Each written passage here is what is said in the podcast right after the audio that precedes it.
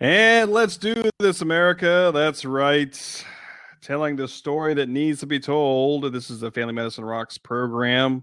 I know I've told Gerry this is like 15 different names of this show, but hey, I am your host, Dr. Mike Sevilla. Now, but before I bring in our, our uh, esteemed co host, um, I'm happy to announce some future interviews that are coming up later this week. Very excited. On Thursday, October 23rd at 10 a.m. Eastern time, I'll have a I'll have a live interview from Istanbul, Turkey, if the internet holds up. That's from the uh, WONCA European Conference. That's the World uh, Family Doctors Conference. Our good friend uh, Dr. Kyle Hodebeck will be calling in, uh, so that's going to be very exciting. Uh, and also, I'm trying to work through uh, coming up with an interview from someone from the Columbia University campus um, and people in the family medicine and primary care community know about this, but there was almost a closure of their family medicine residency program there. Uh, and I'm trying to get a story from the inside. So uh, pay attention to my Twitter and Facebook for those uh, for those updates. But now, uh, let me introduce our co-host for tonight's show, the the convener, the the conference chair of the 2016 AAFP National Conference of Constituency Leaders, May 2016 our good friend Dr. Gerry Tolbert. Uh, Gerry, how you doing there, buddy? Good evening, Michael. Uh, uh, you feeling okay there, Gerry? Right? you're, you're, just making it sound like I was some kind of evil mastermind, so I thought I would I would play the part. I'm doing quite well. How about you? Oh, good, good, good. So uh, uh, I know people watch every show. Uh, so you you have this green thing behind you. Without getting into a lot of detail, explain to our audience what what that deal is back there it's a green screen if you've ever heard of something called chroma key where they would uh, in the past they would take a video signal and splice it splice a certain color out of that video signal and then substitute in backgrounds. Uh, that was the uh, old fashioned way of doing things. Now you can do that digitally. I have the green screen behind me so that i can digitally replace my backgrounds.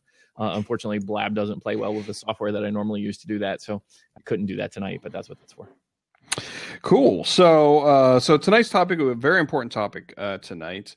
Uh, the dangers of prescription drug abuse. This was brought on by our good friend, uh, Dr. Wanda Filer, the president of the American Academy of Family Physicians. She was on the Dr. Oz show today talking about that. We'll talk about her appearance a little bit, but I do want to just dive into this very serious topic. Um, I do have some statistics that I want to uh, share uh, with all of you. Um, you know, the and when we talk about uh, pain medications, we're talking about narcotics, we're talking about opioid pain medications. People you know, probably have heard the names of things like you know Vicodin and Percocet and Norco and those type of uh, pain medications. The use of opioid pain relievers in the United States has, tr- has quadrupled between 1999 and 2010. Um, among the 22,000 deaths related to pharmaceutical overdoses in, in 2011, nearly three fourths involved opioids in 2012. Uh, the, the U.S. healthcare professionals wrote uh, enough prescriptions, 259 million uh, for every American adult to have a, a, bottle of pills. And I mean, hmm. Gerry, th- this is just a, a an ongoing um, you know uh, danger to our patients. Uh, we're going to get into solutions. Everybody wants to jump into the solutions, but we're yeah. kind of talking about you know the problems and things. And I have patients all the time, you know, asking me for for for pain medications, and and uh, it's a tough problem out there, Gerry. For sure, I have um, unique, and I, I'm sure that a lot of states now have these these kind of restrictions, but Kentucky has put some unique restrictions on what we can and can't do for prescribing opiates and how we prescribe them and long term use, especially. And because of that, Kentucky is now not just facing a prescription drug problem with opiates, but the, because of the crackdown, we're facing a major issue with heroin. So it is a huge issue in this area. Uh, op- abuse of opioid medications is big, and and it's something that that we all deal with. And and around here, you know, at least one or two people that have have had issues, and so it's going to be interesting to see. Um, I'm going to drop some uh, links in the chat room here, and, and people who are watching uh, after the fact, I'm going to put these uh, in some show notes um, at drmikesevilla.com, but I'm going to share some some more statistics from the uh, Centers for Disease Control and Prevention. Um, every day, 44 people in the U.S. die from overdose uh, of prescription painkillers, and many more become addicted. Um, and you know, on the on the Oz show today, um, you know, our good friend uh, Dr. Filer, you know, went through some questions, which I'm going to go through uh, with you uh, to kind of you know ask your doctor. this is this is stuff where where people can just ask their doctor about you know uh, prescription pain medications, and I'm just going to run through these uh, quickly here. Then we can talk about them. You know, number one, what is the goal of taking the prescription? Mainly, you know, prescription pain medications. Um, how uh, and when should I be taking these pills? How long should I be taking these pills?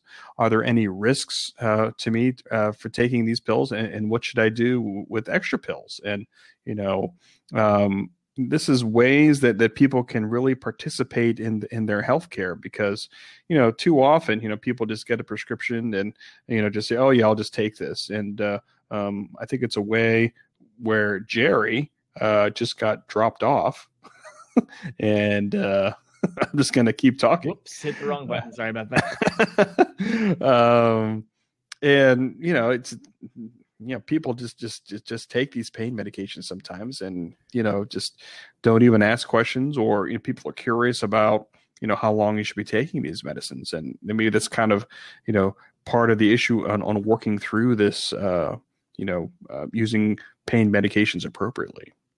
Agreed. There's also a huge problem with folks that are that are attempting to medicate things that and this is a long discussion and I'm not going to I'm not going to dive into it just yet, but that idea of of appropriate use of those medications. Are we using them for things that they really are helpful for or are we using them as a band-aid on things that really need to be fixed?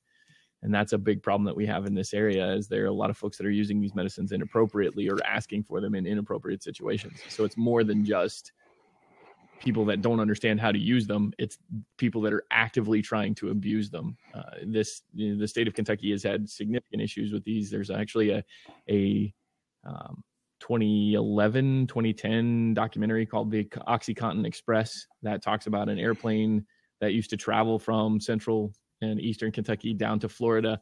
People would get off of the airplane, they would walk down the street to all of the pain clinics in Florida. They would get their stash of sometimes hundreds, if not thousands, of uh, opioid painkillers and benzodiazepine medications, and then they would bring them back on that airplane that night uh, to eastern Kentucky so that they could sell them and make enough money until the next month when that flight went down again. Really? Yeah. So it in this area, opioid abuse has been a significant issue, and that's why the state of Kentucky passed some massive law changes. Uh, there's a law called House Bill 1 that went through a couple of years back that essentially now says every person getting chronic pain medications, opioid medications for more than 48 hours, essentially have to be on a pain contract. They have to get all of their medications from the same source, from the same pharmacy. Uh, we have a, a, Kentucky all schedule uh, prescribing um, reporting for all scheduled drugs and so we have to run uh, a, a, a report on all of the patients that are getting opiate medications, even if they're getting them short term. It's in, it's encouraged that we run that, and uh, most medications uh, have to follow very specific rules, and and the scheduling here has, has been fairly strict as far as even medications that were not always considered. So hydrocodone, there was a big change, and the federal government made a change to how they they schedule hydrocodone. But Kentucky was actually more strict on hydrocodone even before that change went into effect. So it's been a big deal here for several years.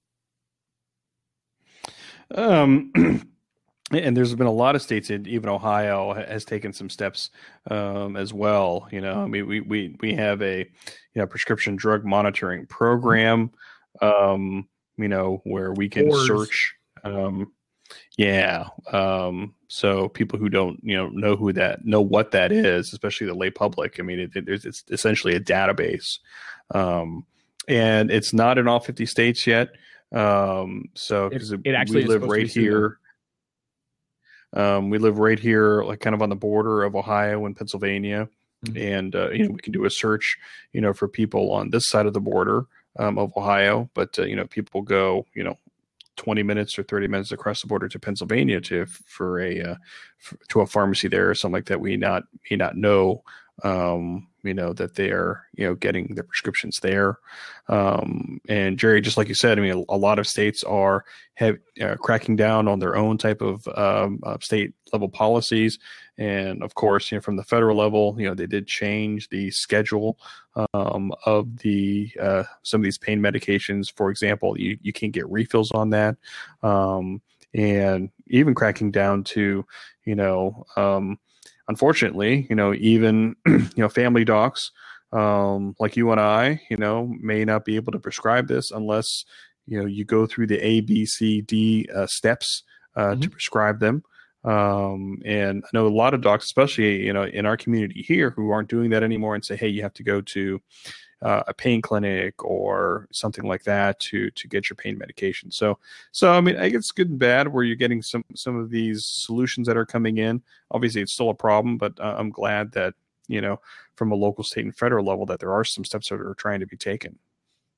For sure, and actually here uh, it is next to impossible to get a primary care physician to write for chronic opioid medications. The only thing that you can get is acute uh, short-term medications for 48 hours or less out of most physicians. They just don't write for the chronic medications because it's such a hassle as far as paperwork and and and processing and making sure that you're keeping up with everybody. Uh, and that's why everybody's abusing heroin now. So. Uh, yeah, I mean that's uh, yeah, we've heard that a lot too, and you know, as far as other drugs of abuse, you know that are out there. Um, you know, methamphetamine is big in, in, in our community here. Um, not so much heroin, I guess, yet. Um, but uh, I guess you know people are Next diverting phase. to to other types of uh, drugs of abuse that, that, are out there, and and we're dealing with a lot of that here um, in kind of semi-rural, semi-suburban mm-hmm. America um, and it's just it's just it's such such a problem out there and and you know i mean th- this show today we kind of was focused on you know pain medications you know but there's other you know drugs of abuse anxiety medications and those type of medications that that people um, you know you know either you know get it from a physician or get illegally um, then they uh, you know they abuse those as well and and that's also a big problem that i don't even know how to tackle some of that it probably you know, um, you know, more regulations, unfortunately. Um, but it's just, it's just a tough thing. So we have this conversation a lot in this area because there's so many folks that are having issues with heroin overdoses and and and prescription opioid overdoses prior to the to the House Bill one. And so one of the things that we talk about on a regular basis is the fact that there have been thousands of years of people abusing opioid medications. Uh, First, it was the opium poppy directly, then morphine. The Bayer Corporation created heroin to get people off of morphine as an alternative. Uh, heroin became a drug of abuse, and so we developed methadone to get people off of heroin. Uh, and now we have buprenorphine to get people off of methadone. And the list goes on and on and on and on over millennia not just centuries not just decades but millennia. People are going to find ways to abuse medications like this as long as we have receptors in our brain that feed them. So i, I honestly don't know that there's an answer to this problem that is going to present itself in any time soon uh, there the, you know a lot of what we talk about here is how do you treat the underlying disorder that they are trying to self-medicate with those opioid medications because a lot of times it's not pain a lot of times the pain that they have and the issues that they have with pain are not only increasingly related to depression and anxiety and all those other things you talked about as far as other medicines, but also related to the fact that they've been on chronic opioids for so long. Yeah, let's. Uh, uh, I mean, you know, let's really get into that. I mean, it's just, you know, um, treating kind of the the underlying, you know, type of problem, you know, whatever what it is, because you know, if if it is, you know, mental health related, that kind of branches off into the whole problem in this country of you know inadequate you know mental health uh, you know treatments in this country um, and when people aren't adequately treated for their mental health you know it manifests in other types of symptoms mainly not mainly pain but pain is one of them. Um, and people you know say hey you know i mean i, I don't uh, i don't need you know medications like you know Prozac and Paxil, and I I need this pain medicine. That's what's going to help my pain, or I need something to really help me sleep. I don't need a a depression medication, and and it's those types of conversations right now. That, exactly, Exactly. Yeah. Yeah. I mean, you know, I, I mean, you know, uh, you know, our good friend Mary in, in the chat room, you know, like you know, what do patients do when they can't afford two hundred dollars to see a pain uh, specialist? That is a great question. Thirty dollars for heroin on the street. Yeah, that, that's one of the options there. You know, and uh, you know, another question, you know, are are muscle relaxers addictive? And, and uh, what, what, did you type in there, uh, Gerry? Um, I just uh, to answer the question quickly. You were in the middle of that. I didn't want to interrupt, but to to to muscle relaxers uh, usually come from two two specific lines. Uh, they're they're medications that are actually related to antihistamines as far as chemically speaking, and so they're not necessarily addictive in large broad sweeping term muscle relaxants but there are a lot of medicines that are used as muscle relaxants that may have an effect similar to what we call benzodiazepines which are anxiety medicines uh, and then there are a couple of muscle relaxants, specifically one called Soma, that uh, has a huge abuse potential and has a uh, pretty pretty high rate of addiction uh, if it's used incorrectly. So so the short answer is most of them are not, and if you use them appropriately, then then then they are actually a good adjunct to physical therapy and stretching. Um, but uh, they are not always going to be uh, addictive to any large degree. But but there are some folks that still abuse those types of drugs as well. So. Um, but but it's interesting, uh, you know, uh, conversation to have as far as you know what is the underlying component of what's going on you know that's manifesting itself that's showing itself you know as pain you know and and uh, um, you know those are conversations that need to be done but unfortunately with this with this broken healthcare system that we have that you know, you know, doctors like me and doctors like you, you know, we only have a few minutes just to try to encapsulate all of that. Um, you know, the strength of primary care and family medicine is that we do have this ongoing relationship with people uh, that we can try to see kind of what's going on. But um, you know, the, the difficulty in treating these these illnesses um, you know, are you know kind of the system that we're in now. It's it's it's really hard to to dive deep uh, to get to the bottom of things. And and sometimes, you know, um, you know, uh, some physicians just kind of say, "Hey, you know." take this and then we could talk about it next time you come in and and unfortunately maybe it puts them down the road of potentially um, addictive and uh, abusing medications. For sure. Uh, the, the, problem unfortunately is that with most psychological conditions they're not easily fixed. There is no cure and there is rarely a time when they are going to be fixed rapidly. And that's what both patients and physicians often want out of this relationship. It's kind of the weatherman thing i was talking about before. We're not really giving you a 100% answer to anything that we do. And most of the time we don't even know which medications are going to from a psychological standpoint benefit you we can make some good guesses based on the, the limited amount that we know about the neurochemistry and the way that the, the chemicals work on the brain but from a standpoint of take this pill and get better it's not something that happens. Uh, it just doesn't, uh, especially with mental illness. And so when we talk about depression, we talk about anxiety. Uh, that's a, there's a reason why cognitive behavioral therapy and and and counseling are just as effective most times as medication in improving the symptoms. It's because this is an issue that takes a much deeper sort of intervention than just throwing a pill at it, uh, even if that is to control pain. And so um, sorry, there are a couple questions here. First, we're both family physicians, family medicines uh, trained uh, with with uh, specialty in in primary care, family medicine. Um, I'm practicing actually in, in, a corporate setting, meaning I work for an employer, several employers, and take care of all their employees and their families. And uh, Mike Mike's in private practice in in uh, an open full full spectrum family medicine, right? You guys do pretty much everything. Uh, we're we're not full spectrum, um, but you know, but we take not care of a yeah, exactly. Yeah. Mm-hmm. Mm-hmm. Um, and, and, Sean, our good friend, asked a very good question. You know, abuse potential. You know, I mean, what is the abuse potential of a medication? And and that is a huge question. Um, you know, as far the as short, easy answer is any medication can be used incorrectly and it can be used to gain a benefit that is not the intended part of the the drug. I mean, that's the short answer. If you if you can take a medicine, so so even things like cough medicine, dextromethorphan, which is the main ingredient in Robitussin, if you chug a bottle of of uh, yeah, you can actually. That's literally what I'm saying.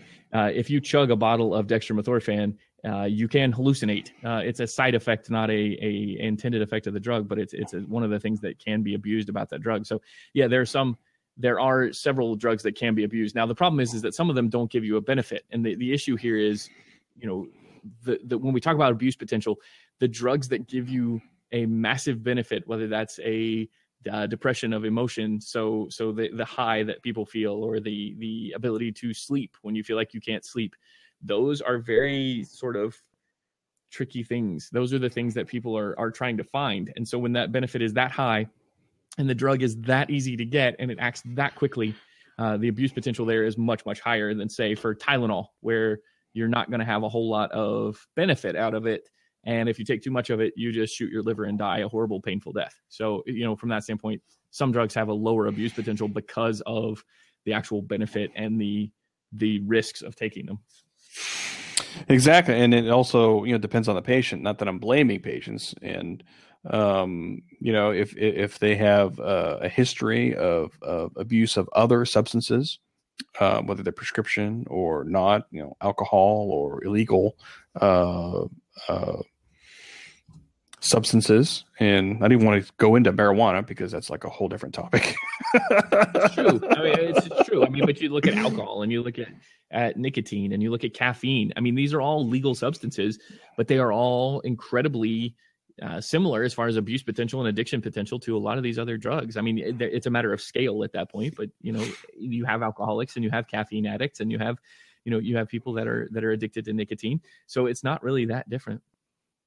Exactly. Exactly. You know, and it's just, oh man, it's yeah. I mean, it, it, it and you know, and Sean said it kind of comes back to mental health challenges. I mean, this whole issue of of the dangers of, of prescription drug abuse. I mean, it's it's it, these are symptoms of other things that are happening, you know, in our healthcare system. Whether it's our it's our broken healthcare system, where you know we have to see patients, you know, every seven minutes, every ten minutes.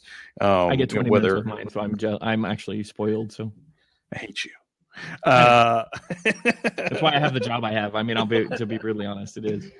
Um, and you know the in- inadequate healthcare system or inadequate mental health care system that we have, right. and you know, I mean, e- even if we do identify people who are you know substance abuse uh, patients, you know, what is the substance abuse treatment program that we have in this country? Right. Zero. You know, well, very it's limited. I wouldn't call yeah. it zero, but it's limited. Yeah. Oh, yeah. I'm exaggerating there. Yeah. Well, but, but what I was going to say is the substance abuse program is actually better than the mental health, which is kind of the sad state of things. It's kind of like you know you have to triage between. It's that it's that sad Sophie's choice kind of thing, from a standpoint of okay, we either we put our money into mental health specifically, or we put our money into drug rehab. Well, because drug rehab is killing people and mental health is killing people too which one do you choose? Yeah, and and, and I've learned uh, by by being on our county mental health board, you know, at a state level, um, you know, depending on what state you're in, you know, that pot of money sometimes is the same pot of money, right? Um, and which gets tricky. So, like, who gets what, and that gets obviously very political. Um, as PCP, do you recommend non-traditional therapies to patients? I was say I'm typing to answer that, but uh, the answer I was typing was sure. Um, the, the thing is is that traditional therapy even includes more than just medication. And that's part of the problem is that there's this mental block physical therapy stretching uh, strengthening exercises appropriate movement correct lifting. We have something physical therapists have something that gets called a lot of different things. Around here they call it back school. But essentially it's teaching you how to lift how to lift appropriately when to know that you can and can't lift something and the, and just saying no when somebody asks you to lift something that you can't lift um, but but you know when it comes to other types of pain, it's not just low back pain, although that's the most common one around here. You know, you know, massage is is one of the things that that we tend to recommend, and um, you know, just simple cryotherapy, ice. uh, can get you a long way with a lot of pain. So there's there's lots of different therapies and there's lots of different things that we can do. So yeah, non-traditional stuff for sure. Um, I but I mean, you know, a lot of the non-traditional things, you know, are, are out-of-pocket expenses, uh, which kind of adds to, and you know, and, and it's a lot of this. I mean, a lot of medicine in general comes down to managing expectations. You know, because right, exactly. You know, when people come in, you know, to see us, they're like, "Oh, you know, I, I would like this fixed uh, in 20 minutes because I have to do this, this, and this," or you know, Which will actually hurt problem. me worse. I have to go do this um, thing that's going to hurt me worse. So fix me now. Eh, but uh, you know, but I have blue collar people. I, I have laborers that come in, you know, that have to work, you know, and and you know they have this story and it's really credible, and you know they're not abusing things, and um, but you know if you prescribe that narcotic, you know that you know there are consequences to that you know? I mean they're you know they'll potentially be drug tested um, and if there's a side effect or if there's an accident that happens at work uh, that's work related you know that could come back on me. Um, but you know but this guy has been doing this job forever and it's just you know they the got to get through and and that's that's kind of the the challenges of of of you know being a primary care physician when you get some of this stuff in your office I, I agree to a certain extent, but that's the problem. This guy is doing a job that he may not be physically capable of doing anymore. And so, one of the things that I encourage my patients to do a lot of times is listen, you have to step back and analyze is this, even though this is the job i have been trained for, is even though it's the only thing that I have right now, do I have to stay here? Is there another option? And there is oftentimes another option. It's never easy, it's always hard, but it is almost always more safe and healthier let's put it that is probably the best word for it than the alternative. And so i have them have that constant conversation. If there is an issue that, is, that keeps coming up and keeps coming up i don't pull punches on that because honestly there, there's so so paul brand is a is a was a missionary to india that wrote a book um, that talked about the gift of pain and talked about how this idea of uh, these people that would develop leprosy they couldn't feel anything. And so they would they would develop these ulcerations and they would develop these sores and they would you know they would lose body parts literally because they couldn't feel it. Um you know and and in there he talks about pain is a harbinger. It is a it is a a warning sign to the rest of our body that hey you are doing something wrong it is it is something that is hurting you for a reason. We it's a big red flag, exactly. and you have to you have to listen to your body. Exactly, right? you can't just ignore that. And you and you know literally when we're talking about these opioid pain medications, a lot of what they're doing is just blocking the signal. They aren't fixing the problem. They're stopping your brain from recognizing that that problem still exists, even though it's still there. And so one of the things that we have to be very careful of is that when we use those pain medications, excuse me, in it is a protective mechanism. Exactly. Um, that's one of the things that that they were just saying. Um, in the chat room there. It, the, the issue yeah. is is that it is a exactly it is a short-term fix. It is not the long-term correction of bad and, and improper form you know and, and i don't want to say bad good bad whatever. It, it's it's improper it's unhealthy it's unsafe. Those are the things that we're trying to fix. We're trying to fix the things that are going to actually cause you damage and that's where pain comes in. Pain says hey listen you're doing something that you shouldn't be. Fix it. Um, that's that's why there's an old joke about the doctor that talks about if if it hurts don't do it. Um, you know that's the whole idea yeah, Gerry, it hurt. It hurts. What it hurts when I when I do this. Right. So don't do that. Wait, what what should I do? Yeah, don't do that. oh. Um, I mean, it, there, there's a certain level of of of correction that we can do. I mean, and, and getting people functional and getting them moving. In fact, you know again i this is i should have warned you before we started talking about this. I have lectures that i give on this stuff a lot of times because of the kentucky issues that we have. So i, I am kind of monopolizing here. I apologize. But no no no no. It's good. there is one big piece that i always talk about which is and this is something that they were talking about in the in the chat here is so you know one of the things that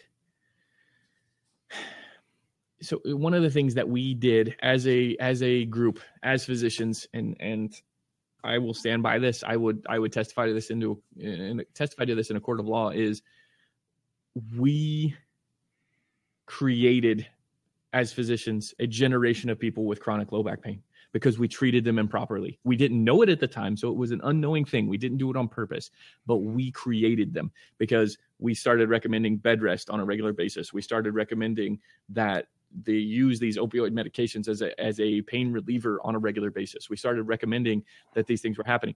It's not that we did it not we did it in thinking that we were taking away their pain and that we were trying to help them and you know that was our goal all along. We were never trying to to debilitate them. But the sign now is very clear. Muscles here uh, uh heal under lines of stress. So, movement is one of the most important things for healing an injury to a muscle or a tendon. If you have a fracture, you have a broken bone, then yeah, those types of medications are important. They're going to help you. If you have low back pain because you bent over and lifted something that you shouldn't have that was too heavy or you lifted it incorrectly, then that does not need opioid pain medications from a standpoint of getting it better and keeping it that way. It needs stretching, it needs relaxation exercises, it needs sometimes things like therapeutic massage or physical therapy. Sometimes it needs muscle relaxants. Sometimes it needs, uh, you know, just the ability to to have time to heal more than anything. You have to give it a break. So so that relative rest that we talk about, those restrictions that we put on people uh, that are going to say, listen, for the next two, three, four days, you probably shouldn't lift more than about 20 pounds at, you know, at most. Excuse me. And even that should be rare you know and and giving people the time they need. That's the other side of this. We were just talking about it. You mentioned it.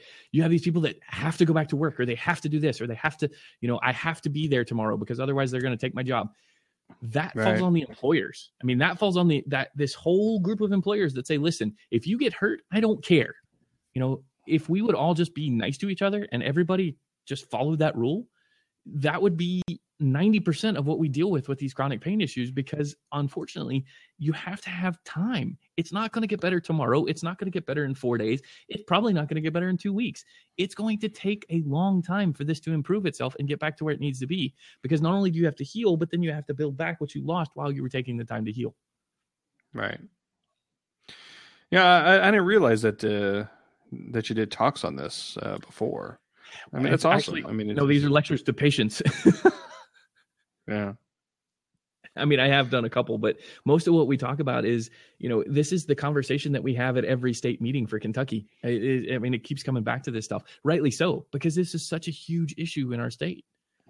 Yeah, yeah, yeah. Uh, it's just it, it's just every day in my office, you know, I, I hear these stories, you know, and it's just it, it's it's it's uh, it's so hard just to kind of go through that, you know, and not only go through that, go through that you know, patient after patient after patient, and, and you know, and you know, I'm not I'm not saying that just to complain or to bitch or anything like that. I mean, it's just these are things that that primary care docs and family docs go through every day, and it's just you know uh, a, lot of them, you know, just said, hey, here, here here's a pill, get out of my office, um, or like you know, I'm I'm I'm, I'm I'm an hour and a half behind, you know, take this, you know, and we could talk about it next time you know, and uh, um, I mean, but it's it, it kind of uh, it's another symptom. It's just like you know, because because you know uh, uh, another thing where providers and and physicians you know blame the patient, saying, "Oh, you know, blah blah blah blah." You know, it's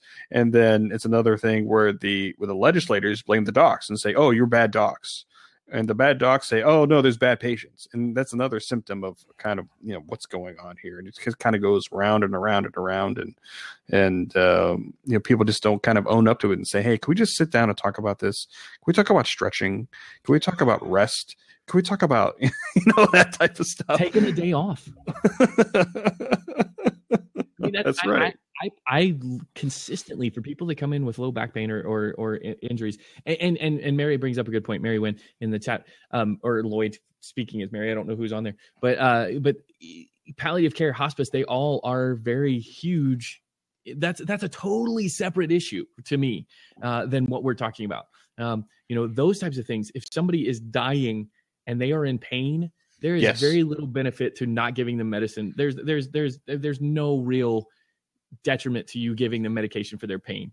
Uh, right. In fact, hospice uses things like morphine very well in in terms of of regulating um, issues like air hunger and things where you have this sort of impending sense of doom that is even worse than you know than just the symptoms that you may be having as far as pain goes.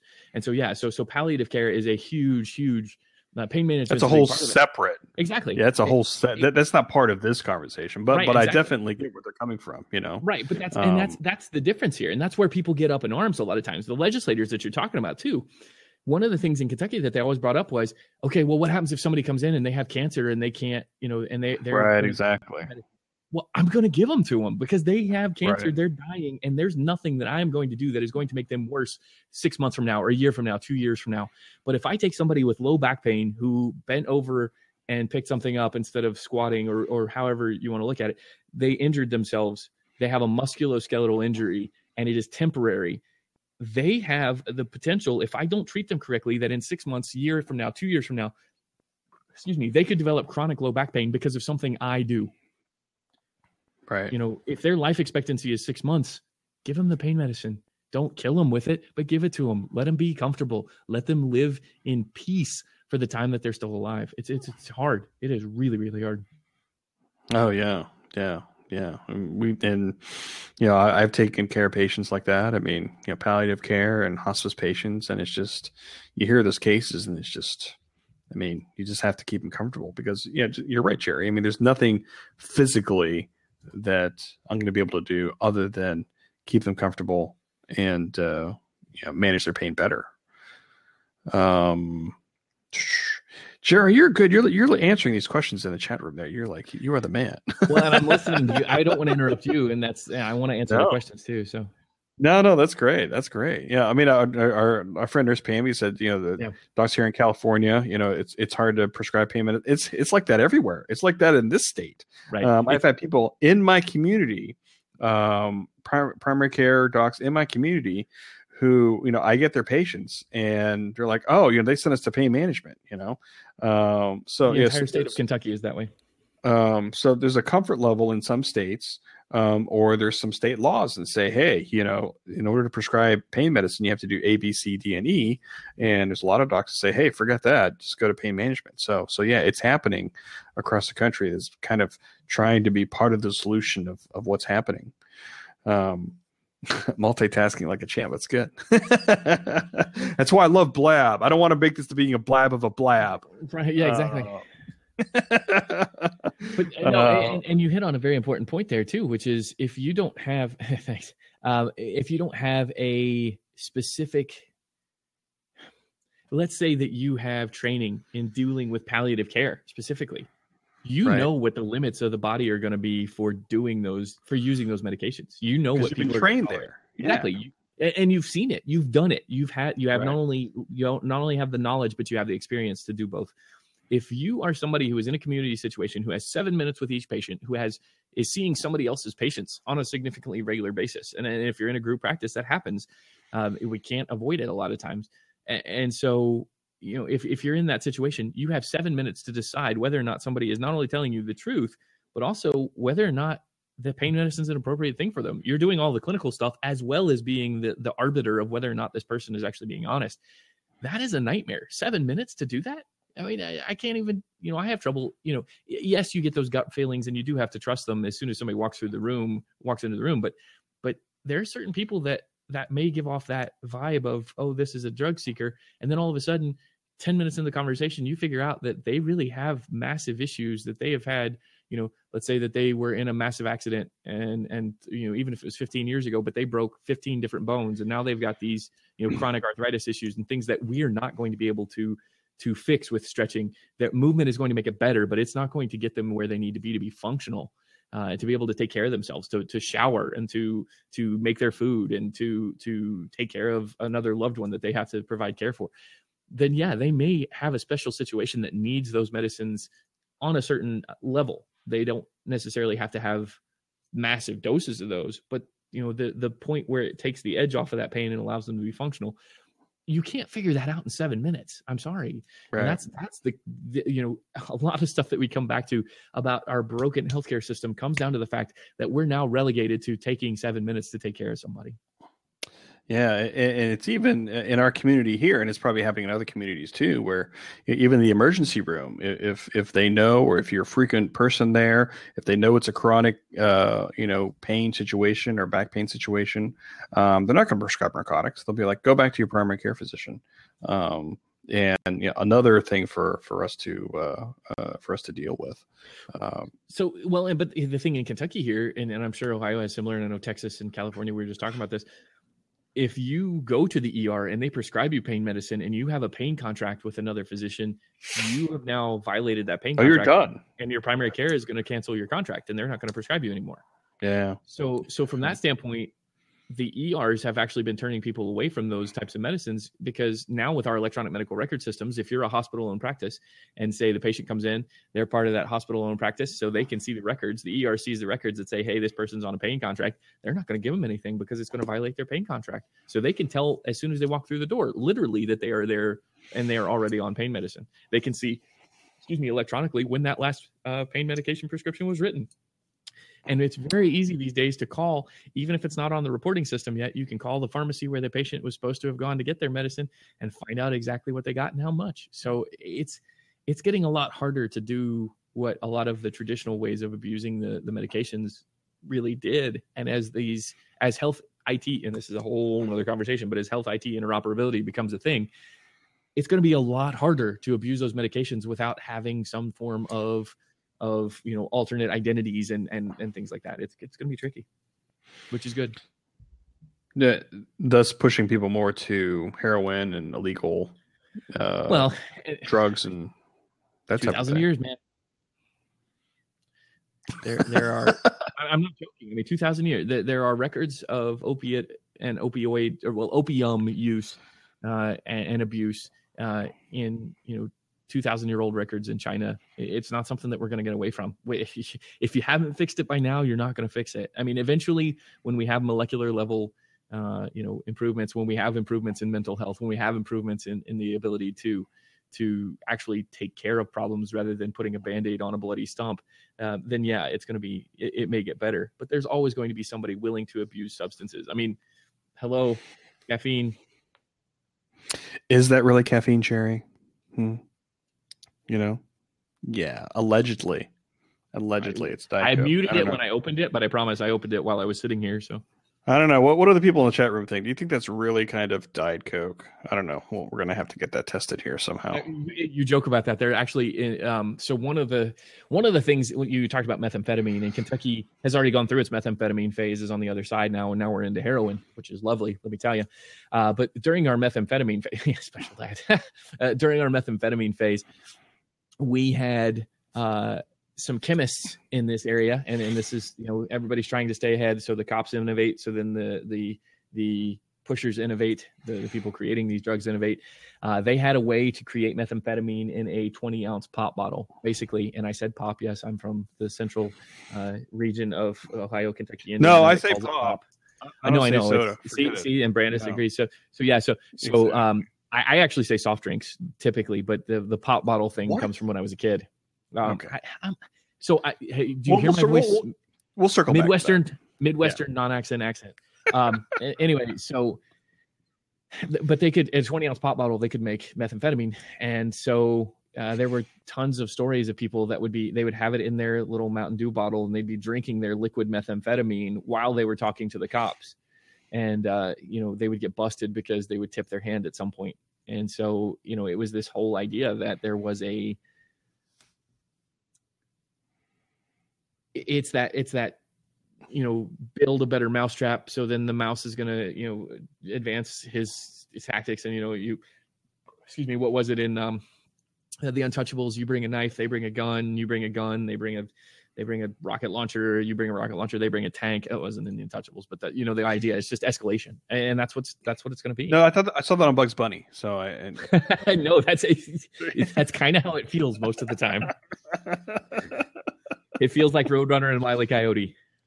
That's right. And if, if people who don't know what that is, then just Google it. You'll. you'll, you'll, you'll now you're making me feel old. I'm not old, so that's not fair. yeah, we're we're in the wrong demographic. I don't know. Uh, all right. So um, before we start to close up here, because we've been talking a lot here, I, I did want to talk about just um, our good friend Wanda Filer on the Dr. Oz show. Mm-hmm. That is just awesome. Yes. Um, and uh, we applaud her for that. Um, you know, she went on in May a few months ago, um, more when the whole really, you know, hating on Dr. Oz was happening. Uh, and people were like, oh, is this a good idea? Is this a bad idea? Um, but, you know, you and I talked to Gerry, you know, that I think it's, it, it's, I thought it's a good idea to sure. reach out to a population uh, that um, you know we would never reach, meaning the American Academy of Family Physicians would never reach. Um, and you know they need primary care physicians too. They need family physicians too. Um, and you know eh, the aftermath of that first appearance really was like, oh, what was the big deal? Yeah, it's kind of uh, like so, uh, ICD ten. Sorry. Oh, that's right. we'll have to circle back to that. Uh, um, but yeah, today's appearance, and I'm going to put on drmikesevilla.com. Uh, it was funny, Jerry, because w- when I put her first appearance on YouTube, like I, my YouTube page almost got uh, it like, melted. no, it almost got like uh, delisted or canceled. Oh. Uh, oh, because of it, it was copyrighted material. I got I had copyrighted material. Uh, you got to it see. took a, this. it took them it took them two months to take to do the uh, copyright thing, uh, but I was afraid because be like, oh, they might like shut me down. Uh, so, uh, You but uh, I know, but we're gonna try that again and, and see. Um, so yeah, so it was cool that she went on, um, and she was on with I want to get this right. Um, the spokesperson for the American Dental Association uh, as well. So there were there were two of them for that segment there um and it's cool. I mean it's uh wanda's awesome. Uh we hope that she does more of these type appearances not only on this show but other type of shows uh kind of like our out of the box um shows where uh, we uh um not really uh would be would find. Uh so applause uh applause to her. Um and you know just, just kind of summing up what what uh what what her message was. You know when you do get a prescription um, whatever it is, not only if it's a pain medication, but for other medication. You know, what's the goal of taking the medication? How long should you be on the medication? What are the risks uh, to being on the medication? You should ask that. Um, what should I do with the extra pills? You know, there's a lot of you know programs, uh, take back programs um, that we have here locally, and they happen nationwide. They happen every few months, uh, where they do take back uh, prescription uh, medications. Uh, so you should do that. So that was the, that was her main message today, um, and uh, uh, and I think it was a good message. So um, I think we're just kind of winding up here. I think I think people have have, have gotten sick of us talking. So I just want, I, wanted to point out too. I mean, if you look at this, FamilyDoctor.org and and and the AFP both today have really been pushing this this uh, pocket card. So the wallet card, you're gonna. I you said you're gonna put that up, but this idea of you know uh, of collaboration. Uh, you know, it's it's that if you can't beat uh, somebody, don't join them necessarily, but kind of infiltrate them. kind of kind of like our old joke about infiltrating the academy. Um, you know, if if there's a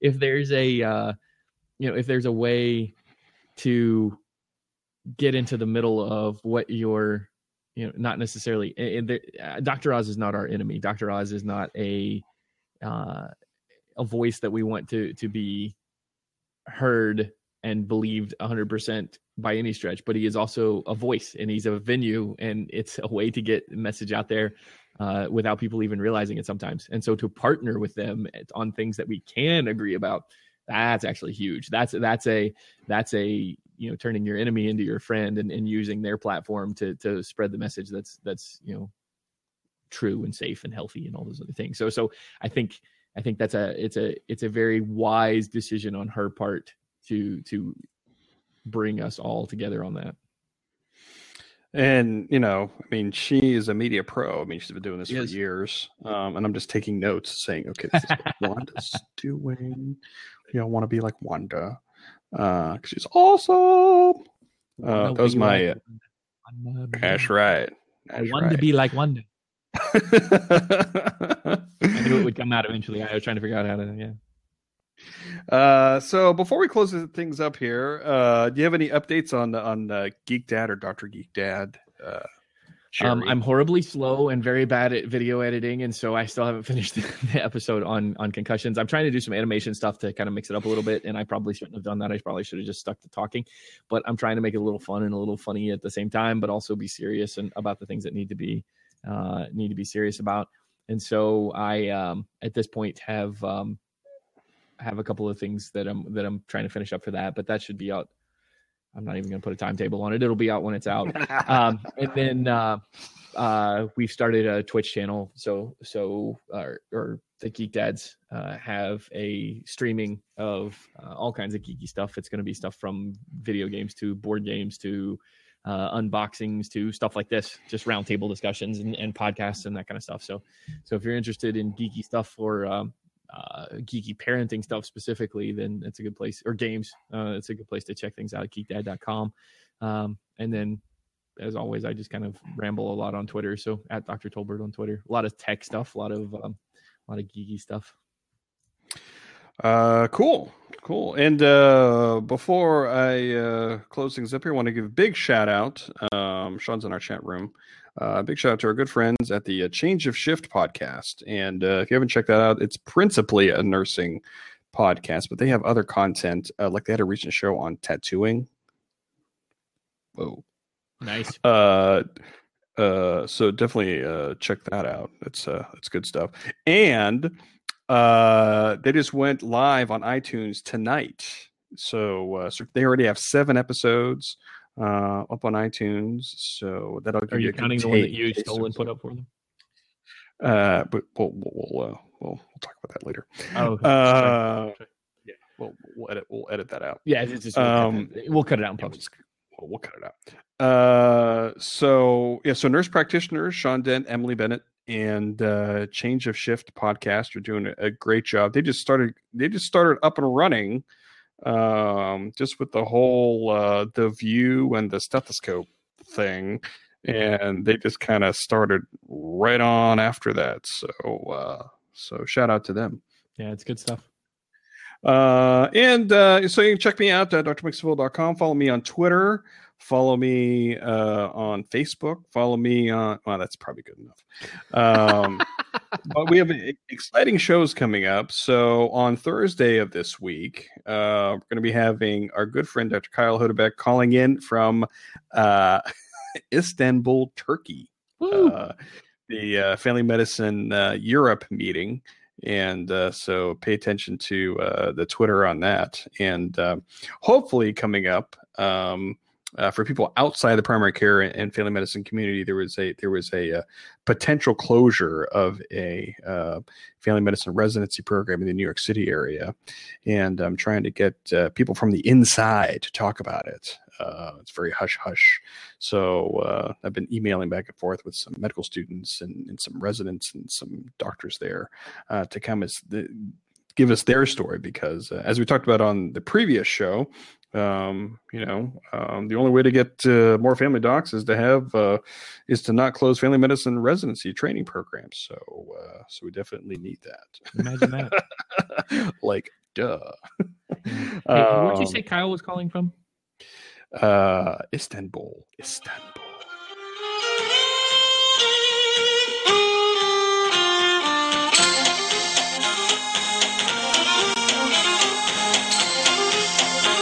Watching my time because I can't play more than 30 seconds of this little TikTok feature. Istanbul by They Might Be Giants, if you're interested. You're holding out on me. That's our new sound system, which we didn't even, you know. Wow, that's great. I actually, yeah.